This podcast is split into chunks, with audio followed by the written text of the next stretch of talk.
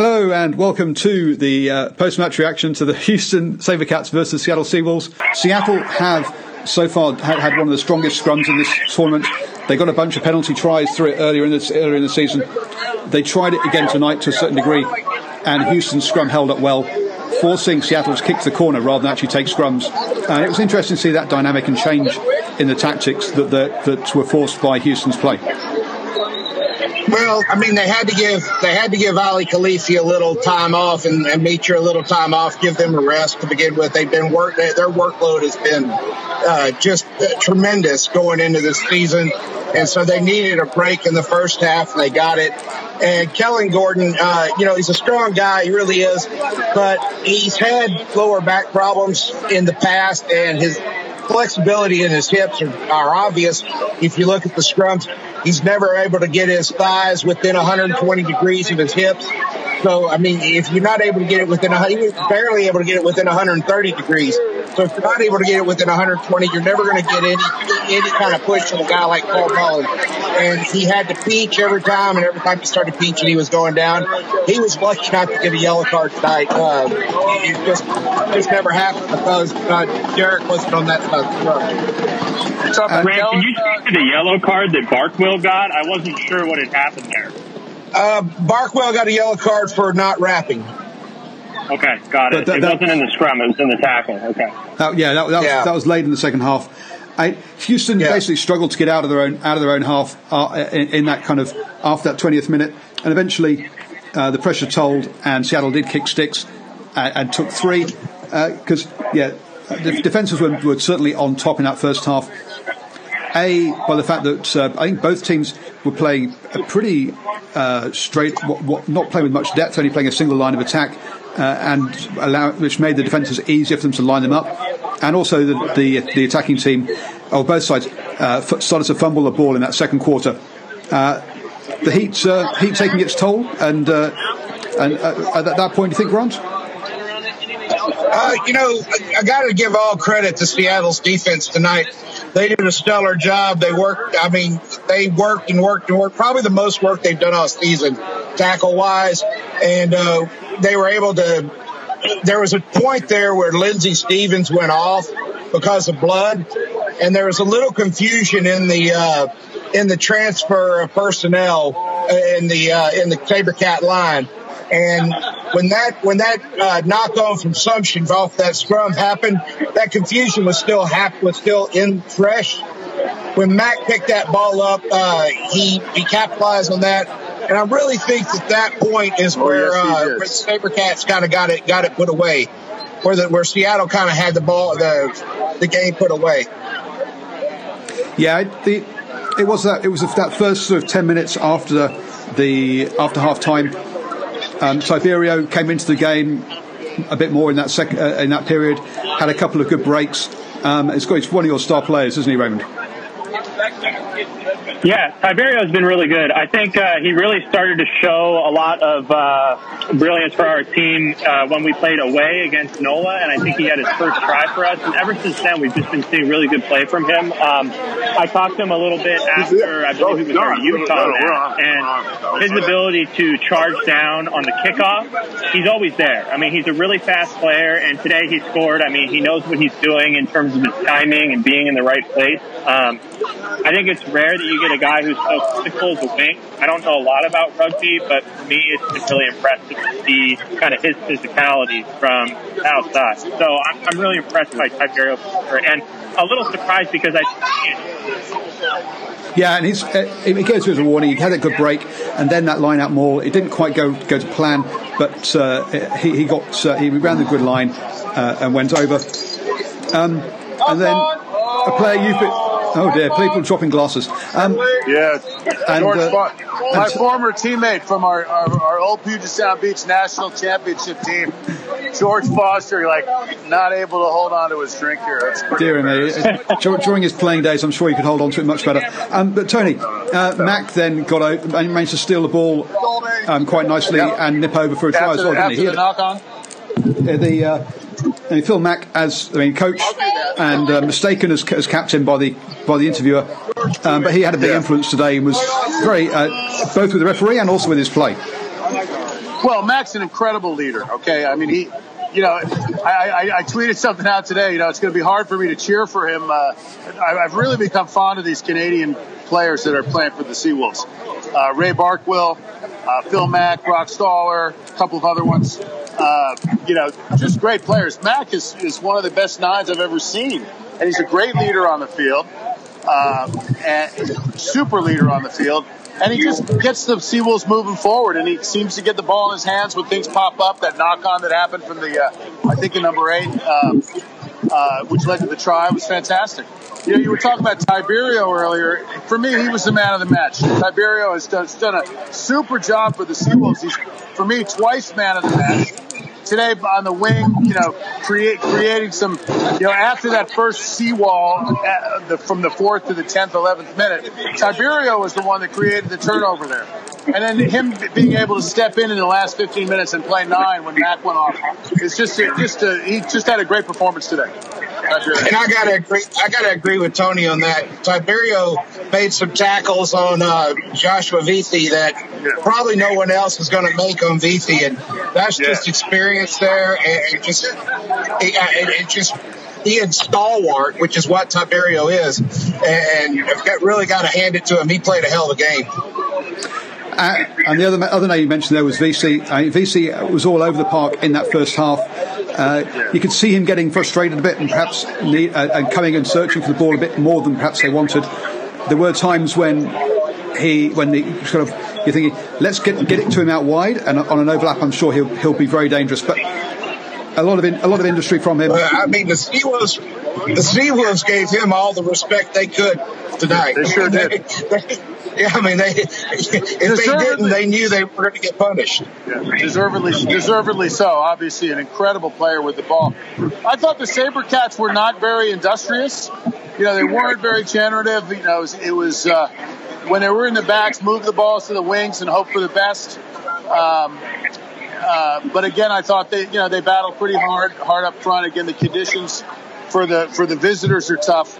Uh, Grant, I, you know, twenty to seven was the result. Do you think that's a, you know, do you think that's a fair indication of the game, or, or? Uh, oh yeah, I mean, I think it is because because I, I, don't think that the SaberCats played their game. They could have split the field more like they did earlier in the exhibition season, yeah. and probably uh, probably challenged the Seawolves a lot more. There's a lot of space in the Seawolves backfield that was wet wide open, and several times in the game, and the Seawolves, uh, why why the SaberCats didn't exploit that, I don't know. Any other time in the year, they would have been kicking to that space and been uh, in it. I, why they weren't, I don't, I just don't know. And usually they love to split the field quickly, and uh, they just weren't doing it tonight. Yeah, uh, uh I'd agree with you. Oh, sorry. The I mean, Esdale was someone that was quiet in that first half, but once we had those two yellow cards, started to get. Uh, we saw saw him a bit. We saw um, Kolinisau try it as well on his own.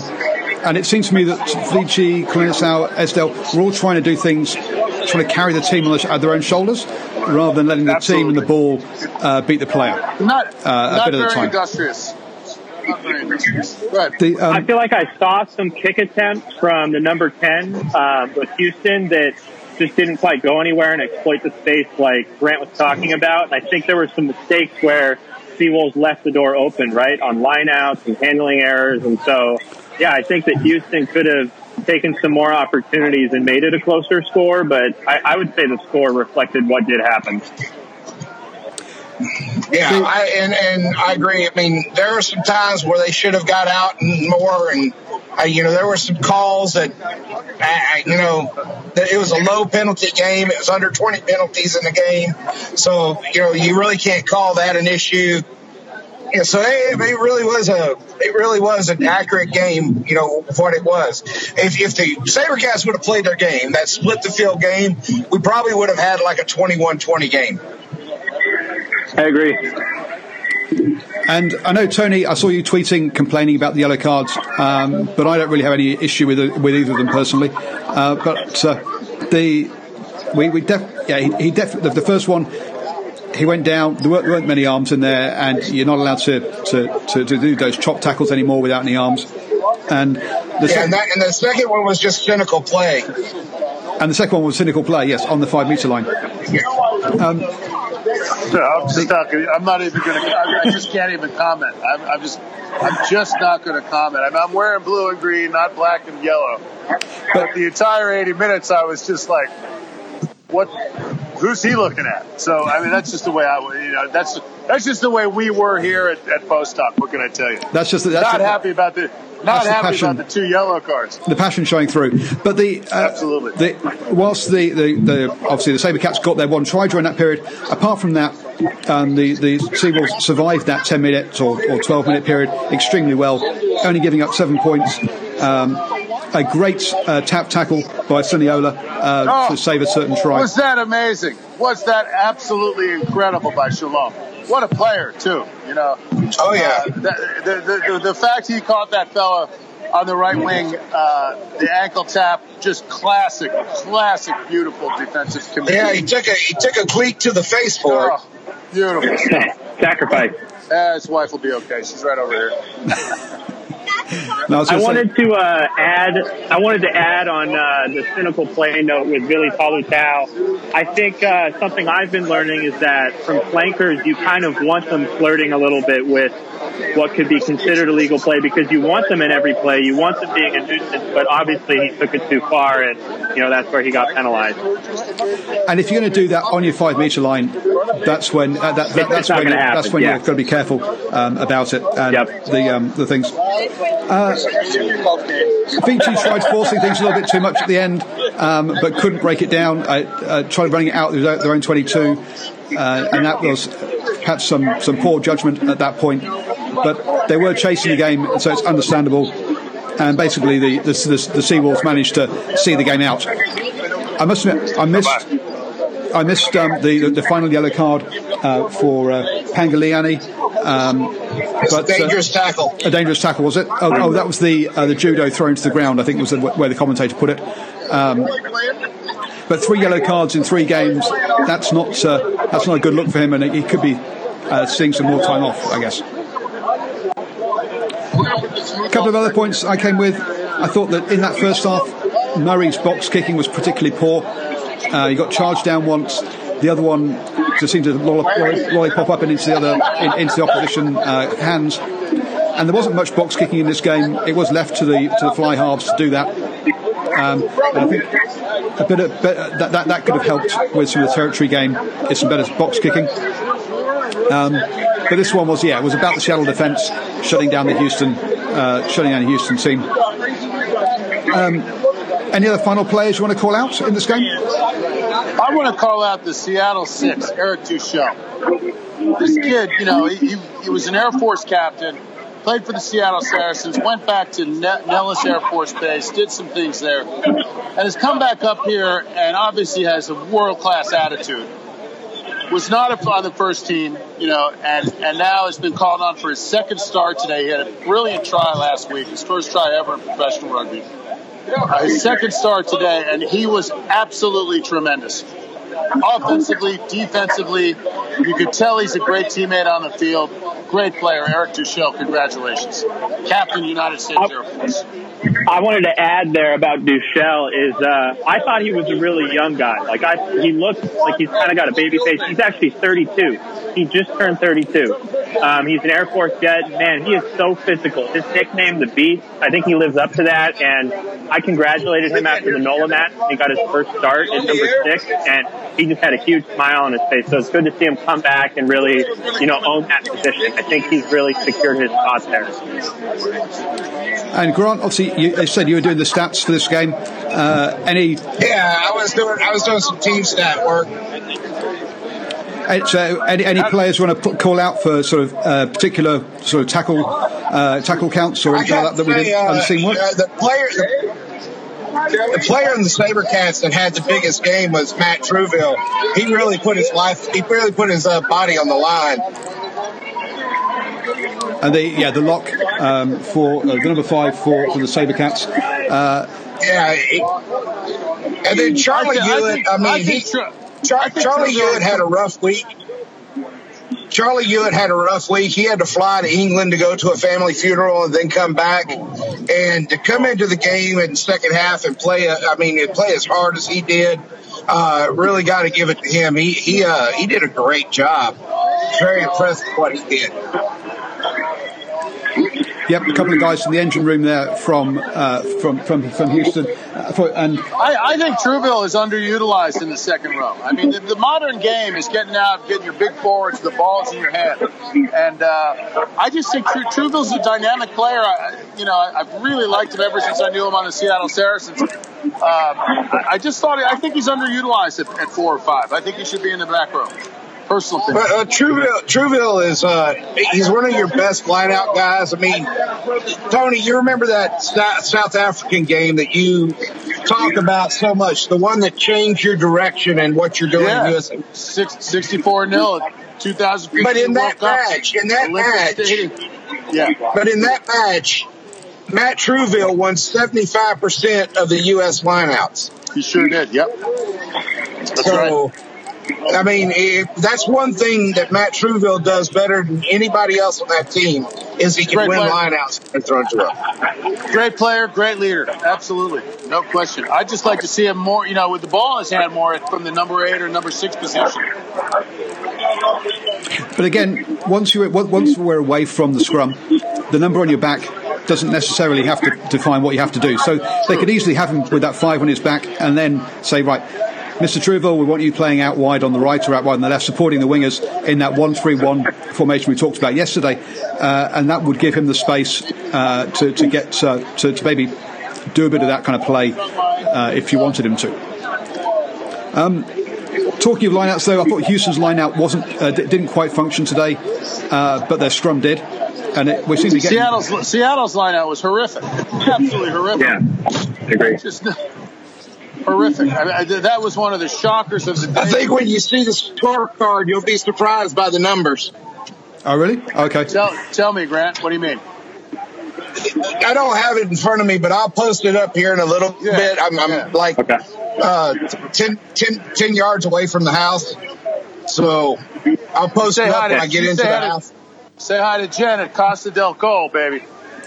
Will do. Fixing it. She's got a uh, Goods Company barbecue waiting at the house for me. I'll bet she does.